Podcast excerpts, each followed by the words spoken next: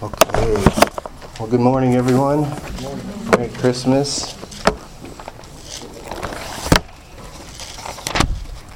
Everyone have all their Christmas shopping done? Still got a few more hours? That's good. Yeah. So we will uh, be continuing our study in Galatians. We'll be in chapter 2, verses 11 through 14. Um, I just want to say, as far as my family is concerned, it is our greatest gift is to worship the Lord with all of you. We love you guys. Um, you guys, some of you I don't know, I still love you. but um, it's been a pleasure just to grow in Christ with this church and to see the, the work of the Spirit um, just growing all of us together. And so, from my family to yours, we love you guys. I would invite you guys all over for Christmas, but I'm sure you're busy. I want to. We're not. Oh no. well, my wife's not in here, so she's, she'll be surprised. It'll be a good, good Christmas gift. So, as we're moving on in this epistle to the Galatians, it's been called the Great Charter of Christian Liberty throughout history. It's Paul's manifesto of justification by faith, and it's the liberty um, that's found in Christ alone that it produces. And so Paul directs this great charter of Christian freedom to the Galatians who are willing to give up that liberty in Christ. Um, and certain Jewish legalists are influencing them. And they're demonstrating, not only in their words and in their actions, that Christ's work was not enough to justify them. They're teaching a gospel contrary to the one that they received from Paul. And Paul writes in Galatians to refute the false gospel of works and to demonstrate the superiority of justification by faith alone in Christ alone. In Galatians uh, 1 through 8, Paul doubles down in our text from that. He says in Galatians 1 through 8, But even if we, the pillars of the faith, or Paul himself, or an angel from heaven should preach to you a gospel contrary to the one we preach to you, let him be accursed. And so this morning, Paul takes a minute to inform the Galatians about his opposition to Peter. But what Paul makes clear here is that the gospel is to be received in word, absolutely, but it is also to be lived out in the life of a believer. The gospel is not just about doctrine, it is also about your conduct. And so when I remember when I first started reading this, because of my sinful heart, you read Paul opposes Peter. Like, Ooh, man, fight, right? but as yeah, but as we work through this text this morning, we see Paul's love for Peter, Paul's love for the Galatians, and Paul's love for Christ. Listen to the opening words of Paul to the Thessalonians speaking about their, their conduct. In 1 Thessalonians 1 2 through 8, he says, We give thanks to God always for all of you, constantly mentioning you in our prayers, remembering before our God and Father your work of faith and labor of love and steadfastness of hope in our Lord Jesus Christ. For we know, brothers, loved by God, that He has chosen you. Because our gospel came to you not only in word, but also in power and in the Holy Spirit and with full conviction. You know what kind of men we proved to be among you for your sake, and you became imitators of us and of the Lord. For you received the word in much affliction with the joy of the Holy Spirit, so that you became an example to all the believers in Macedonia and Achaia. For not only has the word of the Lord sounded forth from you in Macedonia and Achaia, but your faith in God has gone forth everywhere, so that we need not say anything. So Paul addresses the conduct of the Thessalonians that their works, their labors of love, is what was being reported throughout all of Macedonia, all of Achaia. And so our conduct is, is important. On November 15th, 2023, a man named Hans Schmidt was shot in the head while street preaching in Glendale, Arizona, corner 51st Avenue in Peoria. Down the street from where my mom lives, actually. He was on the street promoting a church service that evening and inviting people to come and hear the good news. I went on the church's website and they're praying for a miracle. He's still alive, although he's in critical condition. Um, but what if I told you that that church is Pentecostal? That they believe that speaking in tongues is the evidence of baptism of the Holy Spirit in the life of a believer. Well, I don't know about you, but kind of made me uncomfortable. But does that make Hans any lesser of a Christian than us? I only bring that up because here's a fellow believer out on the street calling sinners to Christ, yet his doctrine, what he believes is true about tongues, differs with ours. Yet I'd venture to say that his conduct for the gospel also differs from some of ours. Remember, the gospel is not only about doctrine, it is about conduct. I remember watching the movie Tortured for Christ. Has anyone ever seen that one? It's about Richard Wurmbrand. Um, that's about his life. And there's a line in that movie that struck me. Wurmbrand was laboring in a freezing cold prison camp for Christians and he was with another Christian brother. And the brother said to Wurmbrand, It must be Saturday. And Wurmbrand asked, How do you know? And he said, Because they are beating the Adventists. So when the unbelieving world sees Christians, what do they see? I'll tell you what they see. They see our conduct, the way you live and act, not your doctrine, only that you claim Christ as your Savior. So we must ask ourselves Does the way we live declare His glory among the nations and His marvelous works among all peoples? Paul's heart, Paul's conviction here is that he refuses to let the believer's conduct that is out of step with the truth of the gospel continue unaddressed. This text this morning is not about Paul confronting Peter, although that's part of it. It is not about the hypocrisy that even led Barnabas astray, although that's part of it. Paul wrote this letter to the Galatians to relate the rebuke he's giving them to the rebuke he gave to Peter.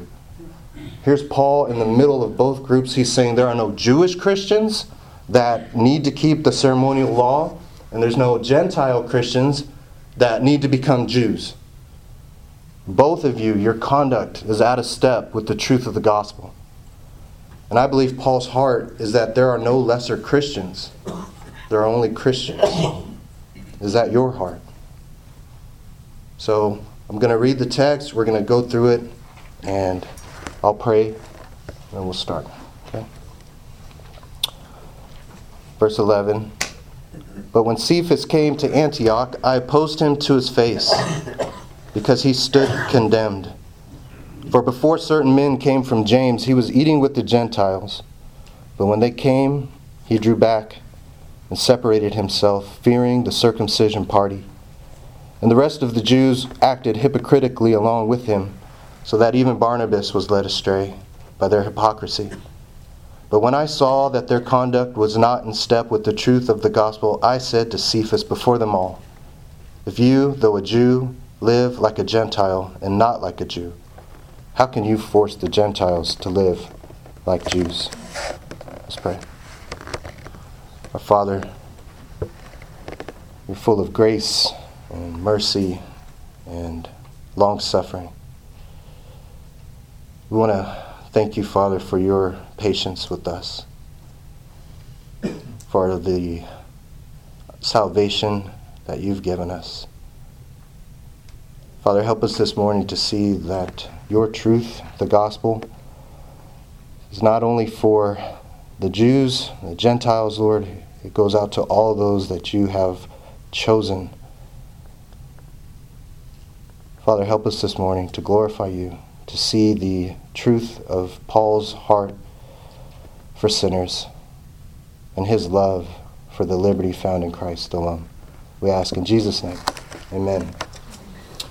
So in Galatians 2 11 through 14, Paul asserts three tragic consequences that will happen if your conduct is not in step with the truth of the gospel. The first consequence is you will stand condemned. You will stand condemned. Verse 11 But when Cephas came to Antioch, I opposed him to his face because he stood condemned. So Cephas, another name for Peter, shook hands with Paul down in Jerusalem with the right hand of fellowship in verse 9. Then Peter, the Jerusalem crowd's favorite apostle, came up to Antioch and became the Judaizers' favorite apostle. I believe this incident took place before the Jerusalem Council in Acts 15, during the time of Acts 11. But now we see Paul opposing or resisting the actions of Cephas in Antioch. Remember, Paul is declaring his true apostleship as one that comes from the Lord, Jesus Christ himself, not from man. Paul clearly said in Galatians 1:18, if we, the apostles, or an angel from heaven should preach to you a gospel contrary to the one we preach to you, let him be accursed. And so here Paul tells the, Gal- the Galatians, I practice what I preach. The Jewish Christians in Jerusalem are infected with legalism, just like the Gentile Christians in Antioch are being infected with legalism. And here's Paul again in the middle of both groups. There's neither Jew nor Greek. Everyone is one in Christ. Galatians 3:28. He says he opposed Peter to his face. The sense of this phrase to his face denotes the openness or visibility of this, that it was done publicly in front of everyone that was there. Peter sinned publicly, so Paul rebukes publicly. Like I said before, it's, it's easy to read these words in like a harsh tone here. But I believe Paul's speaking firmly, but out of love for his brother. And today, the postmodern church looks at this story and Paul's actions and they, they freeze up, they gasp. They're like, that's not kind. That's not nice. How could Paul do that? And they say, well, wait, that was 2,000 years ago. We're a lot more civilized now than then. We don't act like that anymore. But listen to Proverbs 27 5 through 6. Better is open rebuke than hidden love. Faithful are the wounds of a friend. But in this postmodern Christian worldview, they say, eh, it's better to be indifferent. Even hyper Calvinists say, they've heard the good news. God will save whom he will save, with or without us. I don't know if that's how they sound, but no need to correct them. But think right now do you know of someone, a professing believer, that is living in sin? Maybe they're backsliding. Maybe you know of that they're living with a hypocritical heart. Do you love them? How long will you wait before you warn them? How long will you allow this brother or sister to cast lots for his own soul? One commentator writes Spiritual cowardice is not only weakness, but wickedness. Another writes Before Christ, there is no neutral ground. But the goal of this confrontation by Paul is reconciliation, not just between Paul and Peter, but between Peter, the Galatians, and God. What could be more loving than that? Listen to the words of our Savior in Luke 17:3. He says, "Pay attention to yourselves. If your brother sins, rebuke him, and if he repents, forgive him." Later Paul will write in 1 Timothy 5:20, "As for those who persist in sin, rebuke them in the presence of all so that they so that the rest may stand in fear." And later in Galatians Paul writes, if anyone is caught in any transgression, you who are spiritual should restore him in a spirit of gentleness. Keep watch on yourself, lest you too be tempted. Galatians 6 1. In Hebrews 3:13, the preacher says to exhort one another every day, as long as it is called today, that none of you may be hardened by the deceitfulness of sin. And then Paul again to the Thessalonians, 1 Thessalonians 5:14, "We urge you, brothers, admonish the idle, encourage the faint-hearted, help the weak, be patient with them all." Now Luke He doesn't record this confrontation in Acts, and Paul never mentions Peter's repentance. But if we look at the Bible, we see that Peter loved and respected Paul, and that Peter knew he was out of step. He must have repented for two reasons. First, his last words in 2 Peter 3 15 through 18, and at the Jerusalem Council in Acts 15. In 2 Peter 3 15 through 16a, he writes, And count the patience of our Lord as salvation, just as our beloved brother Paul also wrote to you, according to the wisdom given him, as he does in all his letters, when he speaks in them of these matters. And in Acts 15, Paul and Barnabas go to Jerusalem to discuss this legalism of the Jewish law and the freedom from it for Gentiles.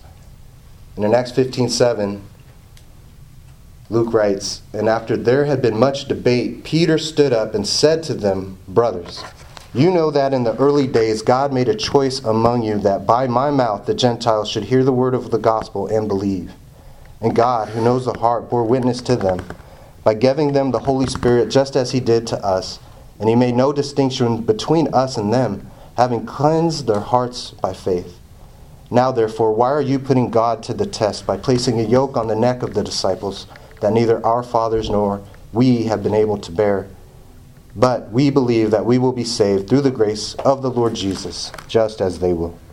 And then in verse 19, Paul continues Therefore, my judgment is that we should not trouble those of the Gentiles who turn to God, but should write to them to abstain from the things polluted by idols, and from sexual immorality, and from what has been strangled, and from blood.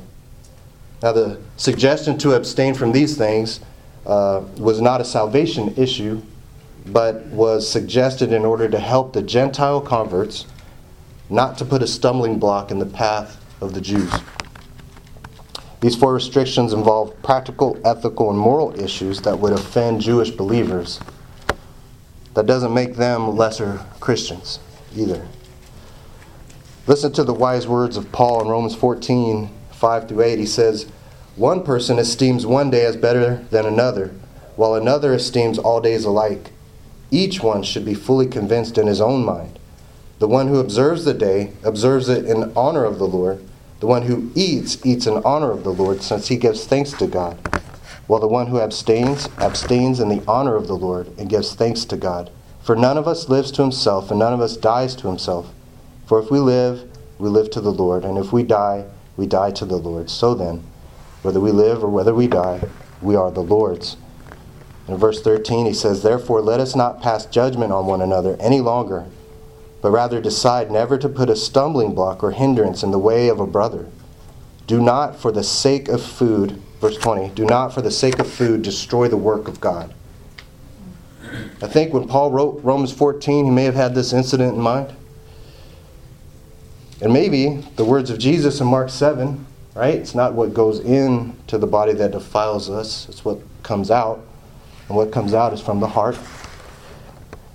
And so, for the sake of food, don't destroy the work of God, because if you do, you stand condemned. And Peter stood condemned. Not that his salvation was in jeopardy, but that this condemnation was brought on by himself. It is a condemnation from within, rooted in a heart of hypocrisy.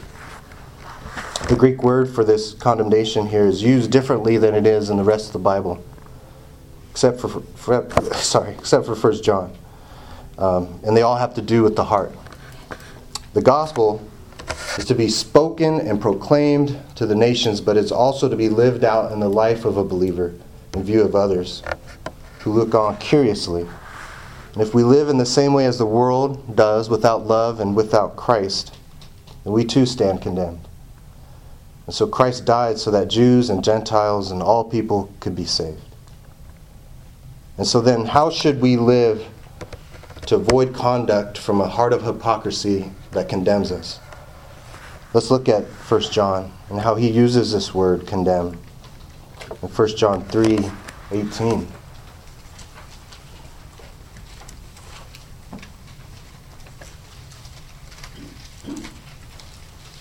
1 John 3 18.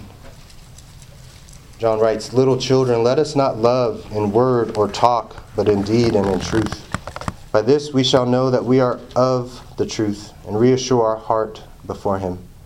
For whatever our heart condemns us, God is greater than our heart, and He knows everything.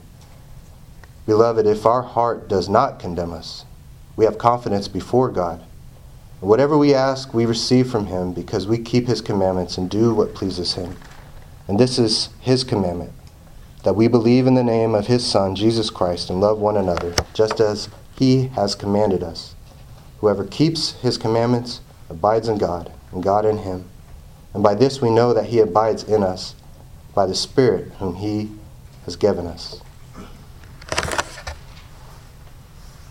And so John's saying here if your heart doesn't condemn you, then you can have confidence in the promises of God that they apply to you. In Galatians 3:13, Paul writes, Christ redeemed us from the curse of the law by becoming a curse for us, for it is written, cursed is everyone who hangs on a tree. And so Paul opposed Peter because he stood condemned. But Christ didn't stand condemned. He hung condemned from a cross. So that on that great day you can stand confident in the grace of God. And so then, we must make sure that we don't stand condemned, rather, we stand firm in the truths of the gospel. Now, this isn't a, a physical standing straight up, rigid, and stiff. This is a relentless, unmovable faith in the Lord. In Philippians 4:1, Paul writes, Therefore, my brothers, whom I love and long for, my joy and crown, stand firm, thus in the Lord, my beloved. And in Galatians 5:1, For freedom Christ has set us free. Stand firm, therefore, and do not submit again to a yoke of slavery. Again, Paul in 1 Corinthians 16:13, Be watchful, stand firm in the faith, act like men, be strong in Philippians 1:27, only let your manner of life be worthy of the gospel of Christ, so that whether I come and see you or am absent, I may hear of you that you are standing firm in one spirit, with one mind, striving side by side for the faith of the gospel. By standing firm, either you will draw others to the love of Christ, or they will shrink back from you and separate themselves from Christ. Luke 6, 22 through 23, Luke writes, Blessed are you when people hate you, and when they exclude you and revile you and spurn your name as evil on account of the Son of Man. Rejoice in that day and leap for joy, for behold, your reward is great in heaven, for so their fathers did it to the prophets. And so, speaking of shrinking back, that brings us to the next consequence of your conduct not being in step with the truths of the gospel you will shrink back in fear. You will shrink back in fear. Verse 12. He writes, For before certain men came from James, he was eating with the Gentiles. But when they came, he drew back and separated himself, fearing the circumcision party. These sanctimonious Christians from Jerusalem came and caused Peter to draw back and separate himself from the Christians in Antioch. Some people read this and they come to the conclusion that it was fear of man that drove Peter to hypocrisy. That fear caused hypocrisy. But the Bible says that hypocrisy comes from within, from the heart. And I believe it was Peter's hypocritical heart that caused him to fear man. Jeremiah 17 9, familiar verse. The heart is deceitful above all things and desperately sick. Who can understand it? In Hosea 10:2, their heart is false. Now they must bear the guilt. The Lord will break down their altars and destroy their pillars. And after declaring that all foods are clean, Jesus says in Mark 7 21 through 23, For from within, out of the heart of man come evil thoughts, sexual immorality, theft, murder, adultery, coveting, wickedness, deceit, sensuality, envy, slander pride, foolishness. All these evil things come from within, and they defile a person. The sin of hypocrisy comes from the sinful heart of man. So, who are these men from James spoken of here? One commentator says it's not at all clear just what the relationship was between these men and James. Were they actually sent by him, or was that only their claim? In any case, they were Judean Christians who did not have to deal with a strong Gentile presence day in and day out.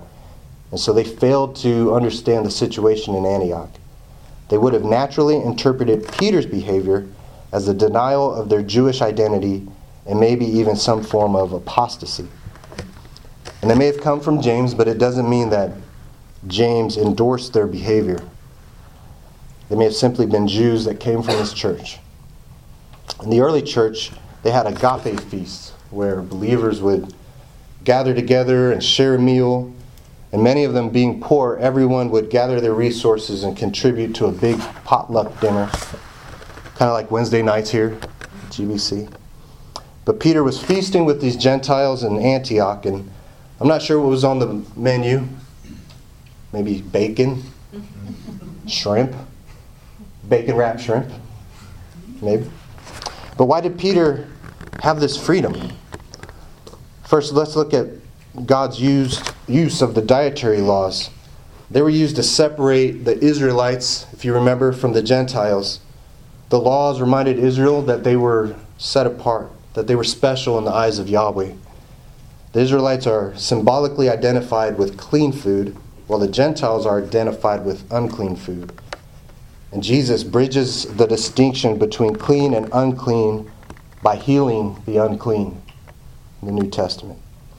In this way, he metaphorically opens up the church to both Israelite and Gentile in Mark 7, 18 through 19, and Matthew 15, 16 through 17. Jesus clarifies that the food eaten by a person cannot defile that person. Only the sins coming out of the person can defile them. In this way, Jesus takes the first step in showing that the abolition of the dietary laws opens the doors of the church and Christian fellowship to all nations. The New Testament goes on to use dietary laws as symbolisms, separating the Jews from the Gentiles. In Acts 10 9 through 16, Peter has a vision that he should kill and eat unclean animals, and the literal meaning is that the dietary laws are nullified. The symbolism is that clean animals are the Israelites, while the unclean animals are Gentiles. As such, Peter is metaphorically conveying that there should no longer be separation between Israelites and Gentiles. Both should be allowed into the church and are accepted by God. And in Acts 10:15, God reveals Peter to Peter that nothing was to be considered common that God has made clean. And in verse 28, Peter tell, tells Cornelius, You yourselves know how unlawful it is for a Jew to associate with or to visit anyone of another nation. But God has shown me that I should not call any person common or unclean. And so in Acts 11, 1 through 3, it says, Now the apostles and the brothers who were throughout Judea heard that the Gentiles also had received the word of God. So when Peter went up to Jerusalem, the circumcision party criticized him, saying, You went to uncircumcised men and ate with him, ate with them, which he did. He ate non kosher food with uncircumcised men. And this interaction should remind you of Jesus eating with tax collectors and prostitutes in Luke 15 2. Luke writes, And the Pharisees and the scribes grumbled, saying, This man receives sinners and eats with them.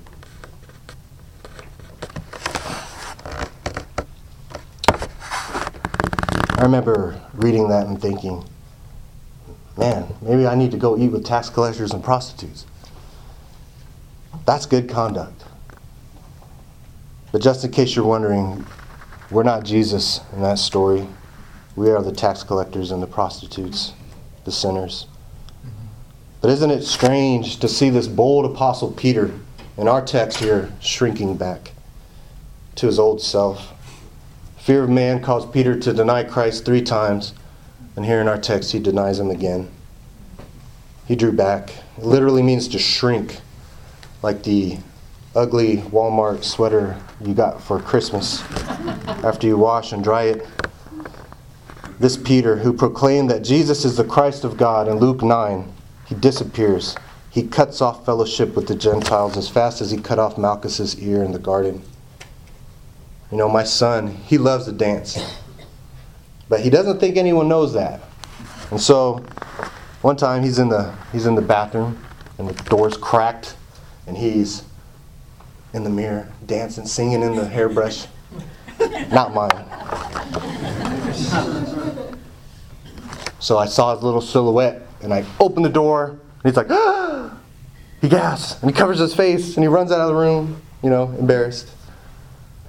In the same way,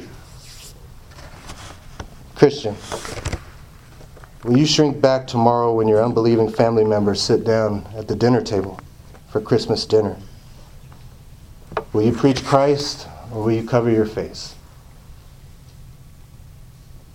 Will you tell them about the freedom from slavery to sin and the works that God offers them in the blood of His Son? Or are you indifferent about their life in Christ? Will you tell them that the gifts under the tree point to the greatest gift under the sun? The Son of God, born this Christmas day. Will you allow the fear of man to infect your heart with hypocrisy and deny Christ and kill the joy that you've been given in Christ? You see, that's how we avoid conduct from a hypocritical heart that fears man. We fan the flame of joy that we've been given in Christ. And how we do that is by praising Him. Psalm 146 is an amazing psalm. Praise the Lord. Praise the Lord, O my soul. I will praise the Lord as long as I live. I will sing praises to my God while I have my being.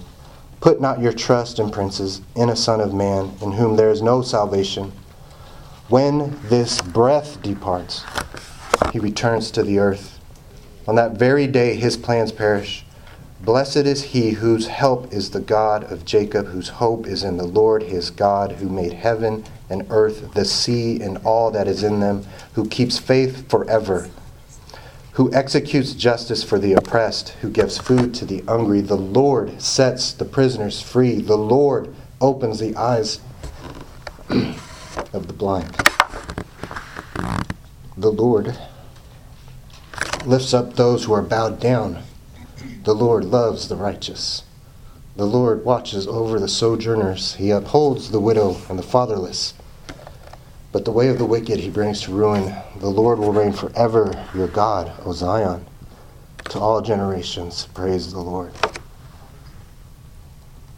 You can't fear man from a hypocritical heart if your heart is full of praise and joy to the Lord. Faith and fear cannot coexist in your heart. So then, how do you avoid this conduct that causes you to fear man? You, flam, you fan the flame of joy. Remember Jesus, and his work will lead you to the joy that you need. In Hebrews 12 1 through 2, which Pastor Bart will get in about five years. Therefore, since we are surrounded by so great a cloud of witnesses, let us also lay aside every weight and sin which clings so closely. And let us run with endurance the race that is set before us, looking to Jesus, the founder and perfecter of our faith, who for the joy that was set before him endured the cross, despising the shame, and is seated at the right hand of the throne of God's friend. Is he your joy? Can you face the ridicule of man, the persecution from man, the hate from man, knowing that your Savior has set before you joy? Will you endure your cross? Are you counting the days until your homecoming? Why not? Friends, Christ is your greatest joy. Set your heart on Him and let Him lead you in the everlasting way. And speaking of leading, that brings us to the final consequence of not keeping in step with the truth of the gospel is that you will lead others astray.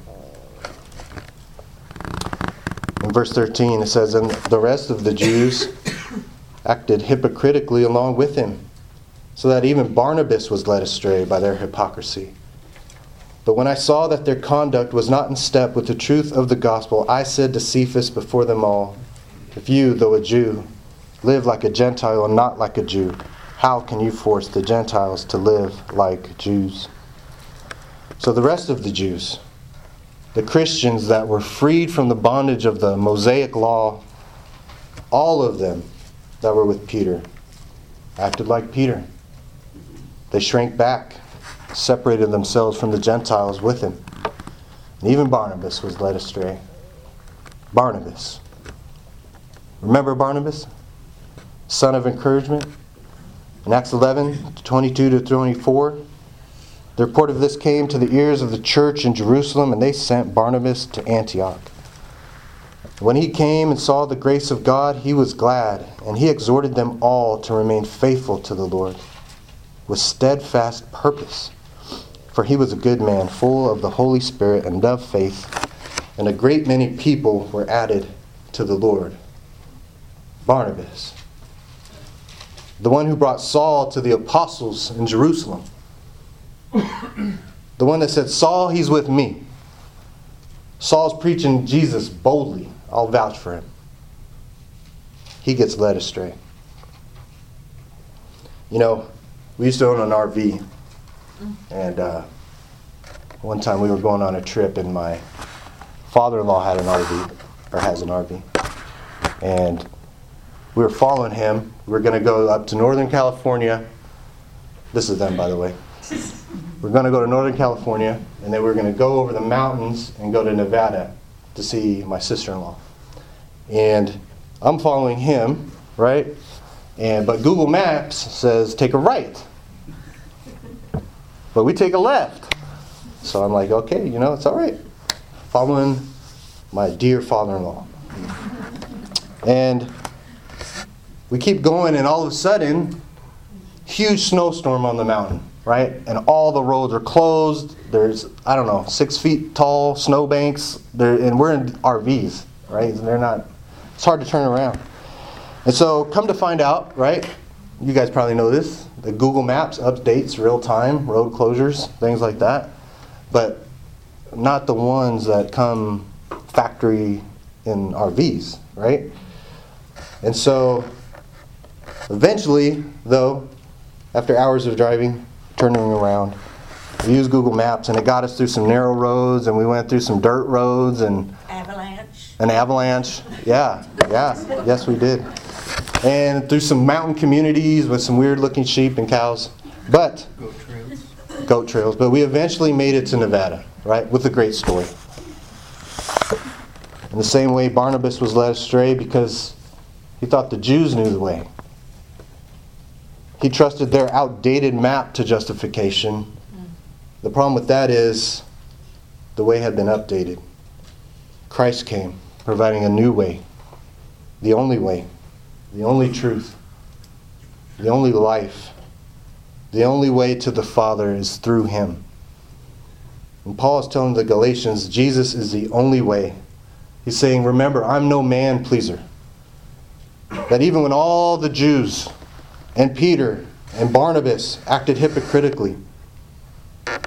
When they strayed, I stayed. That's what Paul's telling the Galatians. And led astray, Barnabas was, simply means deceived.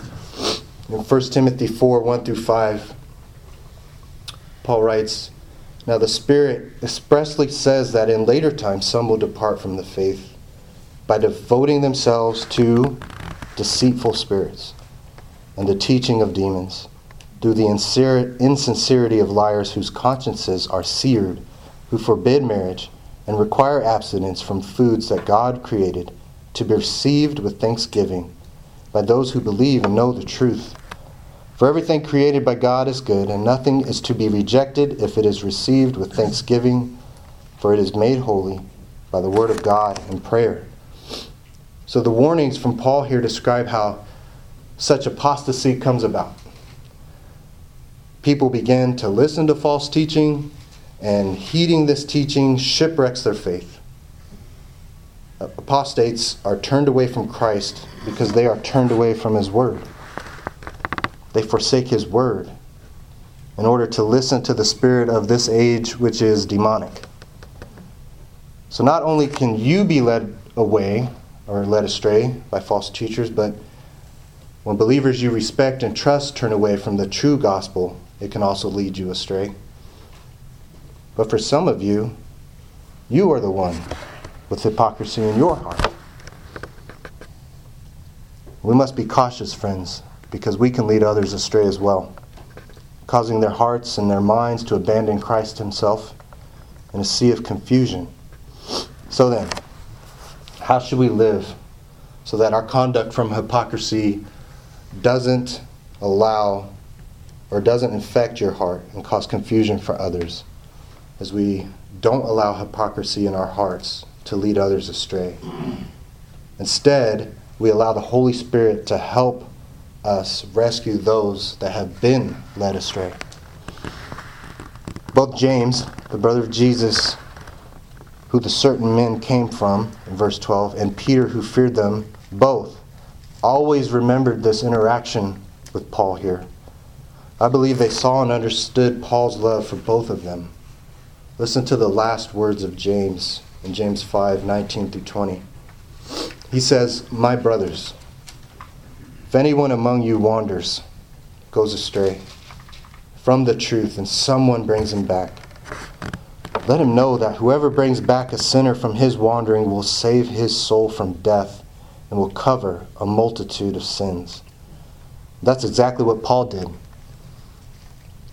And what covers a multitude of sins? Peter, the great apostle who was opposed by Paul, says that love does. Quoting Proverbs 10:12 and 1 Peter 4:8, Peter writes, "Above all, keep loving one another earnestly, since love covers a multitude of sins." Peter knew Paul loved him. And who is love? God is love, right?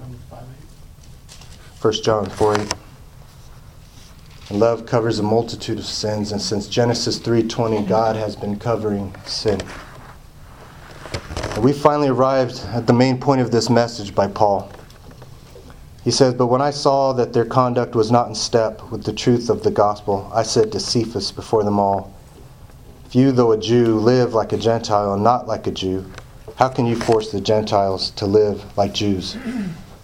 This is simply Paul saying, Peter, you're living as though you're free.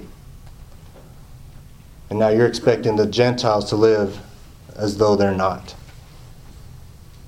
You know, we had a lot of fog this weekend. It's hard to see. But living here in Kansas, there wasn't too many accidents around here, right? I looked up uh, the largest pileup in history was in Brazil. It was 300 vehicles. It says a dense fog was once again the culprit for the largest car pileup in history, occurring at the Rodovia dos Imigrantes highway in Sao Paulo, Brazil. With over 300 vehicles crashing into one another, the accident stretched along for over one mile, with many vehicles also catching fire. You see, Peter, he was in a fog of hypocrisy. And if one of the pillars of the faith goes head on into a fog of hypocrisy, eventually he will crash, and then everyone who is following behind him will crash as well. But this pileup won't be of cars, but of souls, wrecked from imitating Peter's conduct from a heart of hypocrisy. And Paul has a lot to say about imitation because in the early church, they didn't have the New Testament. He hadn't written it yet. So, in order to follow, I mean, they had the Old Testament, but in order to follow Christ, they must follow the example of men and women who followed Christ by imitating them. In 1 Corinthians 11 1, Paul says, Be imitators of me as I am of Christ. And so, how does Paul say to be imitators of Christ? There's many ways.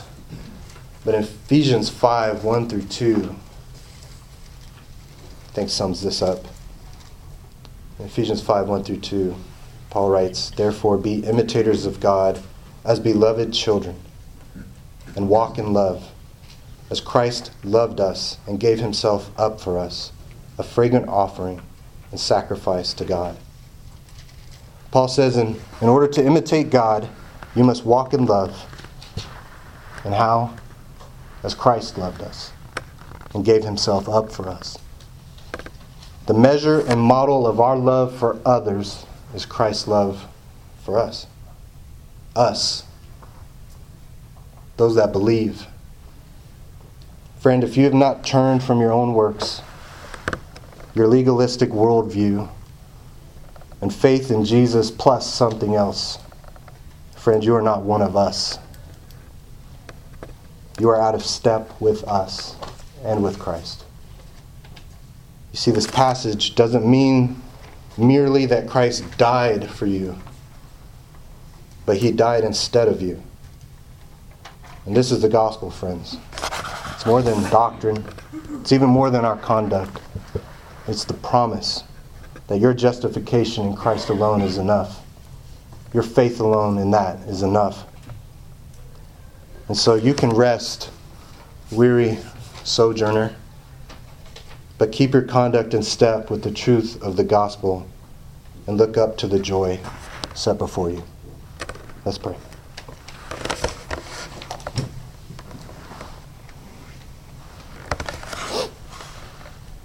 Our God and Father, we're so grateful, Lord, for your love and your kindness that you show to us.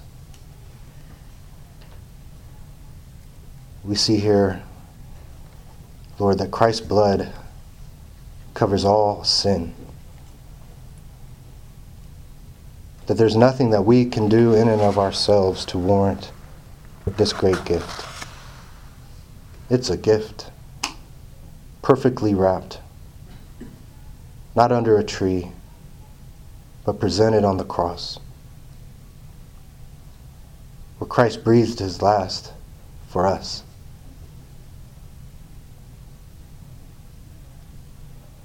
Lord, I pray for every heart in here, Lord, that they have received this gift from you. That they look forward to eternity with you.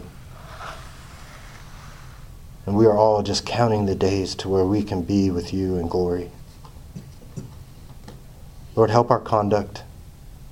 Help us to not defame your holy name. Help us this weekend as we recognize the birth of our Savior, Lord, and as we are with unbelieving family members, some of us, that we would be bold in our proclamation of the truth for your glory alone, that you may receive the reward of your suffering. And for those when the families gathered and they're all believers, would you help us to rejoice? Would you help our joy not to be in gifts or food or anything here, but that our joy would be for what is you have set before us Christ, our lion waiting for us. Father, we thank you for this day. May you receive all the glory and all the honor and all the praise that you are due this Christmas Eve. We ask in Jesus' name. Amen.